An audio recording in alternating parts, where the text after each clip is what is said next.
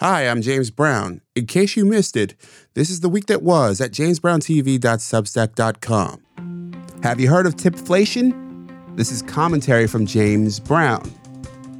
According to a new Pew survey, a solid majority of adult Americans know what tipflation is, even if they don't know the term. I'm one of them, so I'll explain. It was a Saturday afternoon, and for the first time in what seemed like forever, the girlfriend and I were eating out. Our lives have been in more muck and drama than you or my friends or even most of my family know. So the drive there seemed like an exhale. We headed to this new fast casual place, you know, one of those places where there are no waiters and you stand in line to order food behind a glass and you watch it be prepared. This experiment in modern capitalism is centered on baked potatoes. The vast majority of the meals that these baked potato experts served are smothered with your choice of vegetables, eggs, pepperoni, sausage, and chicken and such. If you didn't see the potato at the beginning of the process, you wouldn't know it was there at the end. The cost of this adventure? 40 ish dollars. The total shocked me, as did the expectation of a tip. I begrudgingly paid 20% because they're a new small business and for some reason I felt guilty. So I walked away with a great baked potato while feeling violated by this rampant act of tipflation. It's my hope that unlike actual inflation, that tipflation is transitory. In restaurants that don't offer table service, stop requesting tips it's ruining the experience. What do you think? When should we tip and when shouldn't we? Tell me in the comments at jamesbrowntv.substack.com or email me at jamesbrowntv at gmail.com. And on that note, I'm James Brown, and as always, be well. Politics ruins everything, especially news. This is commentary from James Brown. A recent poll from YouGov shows that America's view of journalists and the companies they work for is highly polarized. The pollsters gave some American news consumers a group of news outlets and asked which of them they trust, distrust, or somewhere in the middle. A graph of the polling data showed a steep contrast, to no one's surprise. Both Republicans and Democrats alike prefer getting news from places that confirm their worldview.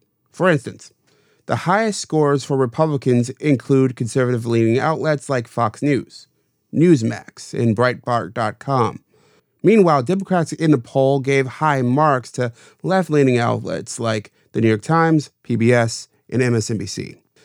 The combined sentiment among Republicans and Democrats about major networks like ABC and NBC and CBS landed them clustered with about an approval rating of around 40%. That's all pretty bleak. But there was one piece of data in the poll that argues that Republicans, Democrats, and independents like me can maybe sometimes get our news from the same place. More than half of the people polled trusted one outlet the Weather Channel. What do you think, and which news outlets do you prefer? Tell me in the comments at jamesbrowntv.substack.com or email me at jamesbrowntv at gmail.com. You could also leave me a message at 585 484 0339. On that note, I'm James Brown, and as always, be well. How do you define time? This is commentary from James Brown.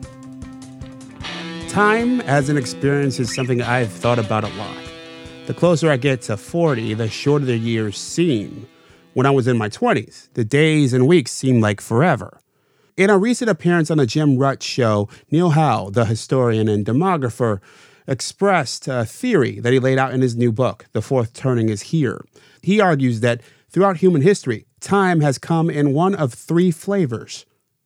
Number one, chaotic. As William James once said, a whirligig succession of events, meaning nothing.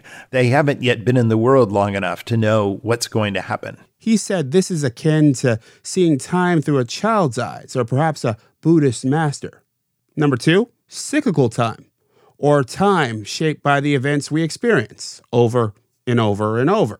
I mean, there's birthing, there's dying, there's eating, there's gestating, there's harvesting, there's reaping, there's right. I mean, you get the idea. There's chanting, there's dancing. There things have a rhythm in life. Howe suggests that today we often look at time as linear. The, the definitive break with cyclical time was the birth of the great monotheisms in the West. And this was the birth of Judaism, Christianity, Zoroastrianism, Islam, most of these being religions of the book. But they reconstrued time as a linear progress. The world was created out of nothing.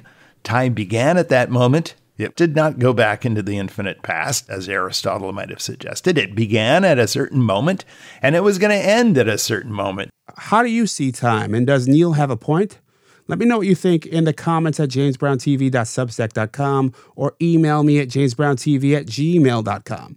You could also leave me a message at 585 484 0339. On that note, I'm James Brown, and as always, be well. The Art of Tenacity. This is commentary from James Brown.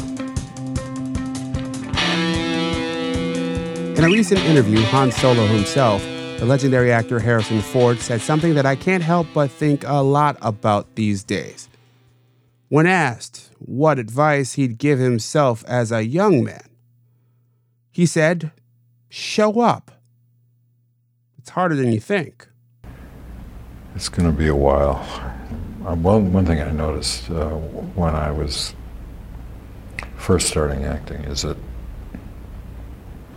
most of the people that were on that Greyhound bus from wherever else you, you know you come from to get to Los Angeles gave up, went home, and you know sometimes the only re- the reason you get the job is because you're the only one left. so I didn't make a living until I was 35 years old. I had other jobs and so on and so forth. But but uh, uh, tenacity uh, uh is uh, critical. Ford's words make me think of another famous phrase. This one from Jim Valvano, a famed college basketball coach who was awarded a Courage Award from ESPN as he fought cancer. When he gave his acceptance speech, he said, Don't give up. Don't you ever give up. What do you think? And what advice would you give a younger you? Let me know what you think at jamesbrowntv.substack.com or email me at jamesbrowntv at gmail.com. You can also leave me a message at 585 484 0339. On that note, I'm James Brown, and as always, be well. Men have no close friends. This is commentary from James Brown. Well, that's overstating it. Survey data from the American Survey Center says that 30 years ago, in the early 90s, about 55% of men had at least six close friends. Today, that number has been cut in half and 15% of men reported that they have no close relationships at all. That's five times the number in 1990. They call it a friendship recession. They point to declining religious involvement, lower marriage rates, and changes to the workplace as creating a surge of disconnection. The accompanying article describes it this way Many guys, they see or speak to their best friends every two or three years and say, we just pick up where we left off. And I've done that too much. I'm fortunate that I have a few close friends left, but as I get older, the list gets smaller. Some of that comes from my choices, and, and some of that comes from theirs. Family, work, and my inner drive gnaw at my free time. I'm assuming this is normal, but I haven't the faintest clue. It's Stein's Law, I suppose if something cannot go on forever, it will stop. Even with that, I miss my friends. What do you think? And how many close friends do you have? And are we in a friendship recession? Let me know at jamesbrowntv.substack.com. You can also email me at jamesbrowntv at gmail.com or leave me a message at 585 484 0339. On that note, I'm James Brown. And as always, be well.